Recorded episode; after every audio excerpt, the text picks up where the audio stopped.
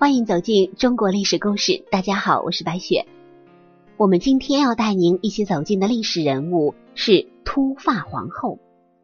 在历史上啊，有很多奇怪的姓氏，尤其是在少数民族之间啊，这个奇怪的姓氏出现的频率是很高的，还有很多出现在统治者的名字里，这时候就很容易被过度关注了。历史上有一位很著名的皇后，姓氏是秃发。这个秃发啊，就是秃头发的那俩字的秃发，因此啊，就被称为秃发皇后。那么这个皇后真的是秃发吗？当然不是了。秃发皇后这个名称乍一看很新奇，也让人发笑，让我们一下就联想到她没有头发，而且也让人觉得印象深刻，是不是？但是啊，真正让人印象深刻的不只是这个称号，而是这个人的命运。她虽然贵为公主，却被丈夫丢弃2次，父亲被丈夫所杀，自己也被丈夫和妹妹害死。不得不说，她的一生都是悲剧。说起这个秃发皇后啊，本是16国时期南梁景王秃发弄坛的女儿，她的丈夫是历史上曾经叱咤风云的乞伏赤盘，但是秃发皇后的一生的悲剧就是源于这个丈夫。身为一代帝王，必有他的冷酷无情、利益纷争，秃发皇后却是一个有情有义之人，这就注定了这场婚姻必然会是兰因絮果。秃发皇后生于16国时期，中原地区陷入分裂局面。在这16国之中，新秦太祖乞伏赤盘应该算得上是最有作为的了。乞伏赤盘是西秦武元王乞伏乾圭的长子。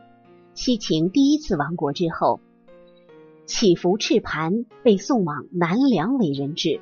在南梁为质期间，南梁国君秃发利禄姑将弟弟秃发弄坛的女儿嫁给了乞伏赤盘，也就是后来的秃发皇后。这两个人结婚之后第3年，乞伏赤盘计划逃跑，前去投奔在后秦的父亲乞伏乾圭。不过啊，很不幸，他被捉了回来。国君秃发利禄姑下令把他杀死。不过弟弟秃发弄坛向来为人宽厚，不愿亲人受难，更何况乞伏赤盘是自己的女婿，于是亲自出面向哥哥求情，方才保住赤盘的一条命。2年后，乞伏赤盘再次抛弃秃发氏，独自逃跑，并且成功地逃到了后秦都城长安。此时此刻，已经成为南梁国君的秃发弄坛再次不计前嫌，将女儿秃发公主送到了后秦乞伏赤盘的身边。等到乞伏赤盘的父亲乞伏乾圭再次称王的时候，就立他为太子。乞伏乾圭去世之后，乞伏赤盘即位，大赦天下，改年号为永康，正式称王后立妻子秃发氏为皇后。成为国君的乞伏赤盘一心想成就一番伟业，先后收复了一些周边的部落，同时啊，也将目光放在了邻国南梁的身上。不久之后，乞伏赤盘果真就将南梁灭了。在刚俘获秃发弄坛的时候，乞伏赤盘还是念旧情的，想起当初的种种，对他也算是尊敬，并封为骠骑大将军。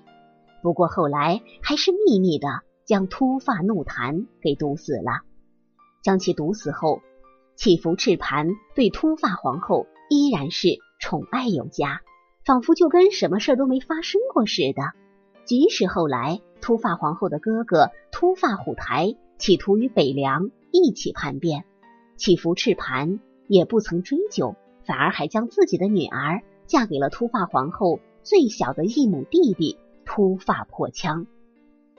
咱们在故事一开始的时候啊，就讲述了这个秃发皇后是个有情有义的人，她不可能看见自己的父亲被杀，国破家亡，依然是无动于衷。所以啊，他表面上接受着弃妇赤磐的宠爱，内心却对他杀父灭国充满了仇恨，因此忍辱负重，决心复仇。说到这里呀，还有另外一个人就该登场了。这个人就是秃发皇后的亲妹妹，乞伏赤磐的左夫人。也就是说啊，这姐妹俩都嫁给了乞伏赤磐。她的妹妹是在南梁国灭的时候嫁给了乞伏赤磐，而且也很是受宠，因此被封为左夫人。不过啊，这个亲妹妹可不像姐姐一般有情有义，她一心所想的都是如何取代姐姐成为皇后，丝毫都没有将自己国破家亡的事情放在心上。说白了，用一个词形容，真的是没心没肺。经过8年的准备之后，秃发皇后觉得自己已经培养了很多的死党，便想联合哥哥秃发虎台刺杀乞伏赤磐。此次谋划自然没有瞒着他的妹妹左夫人。可是万万没有想到的是，真是亲妹妹啊，将他们送上了皇权之路。一心想取代姐姐的皇后之位的左夫人认为这是一个千载难逢的好机会，于是出卖了哥哥和姐姐，将刺杀计划密告乞伏赤磐。秃发皇后见图谋败露，索性大骂丈夫忘恩负义，狼心狗肺。赤磐恼羞成怒，将秃发兄妹及其同党10余人全部处死。可是啊，即使姐姐秃发皇后死了，左夫人秃发氏也并没有如愿以偿。秃发皇后死后第5年，乞伏赤磐也病死了。这5年里，她再没有立过其他人做皇后，至少啊，在史书当中是没有记载的。后来她的儿子乞伏穆默继位，左夫人秃发氏被乞伏穆默给杀死。正是因为秃发皇后有情有义，所以她才会一生挣扎在亲人和丈夫之间，最终落得一个如此凄惨的下场，实在是令人唏嘘。想来啊，古往今来，一将功成万骨枯。虽说成王败寇，可是历史真正的残忍又岂是这样轻描淡写的一句话可以带过的呢？为了痊愈，父子亲长可以反目，夫妻爱人可以成仇，手足同胞可以残杀，这就是历史的残酷之处。权力也因此而变得迷人又可怕。好了，朋友们，本期的故事到这里就结束了，感谢您的收听。喜欢的朋友欢迎点赞转发，也欢迎您评论留言。下期我们将带您走进秦二世胡亥的故事。大秦江山葬送在这个标准的二傻子的手里。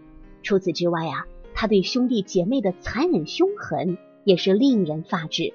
这样的帝王，秦国不灭亡也是天理难容啊。我是白雪，下期再见。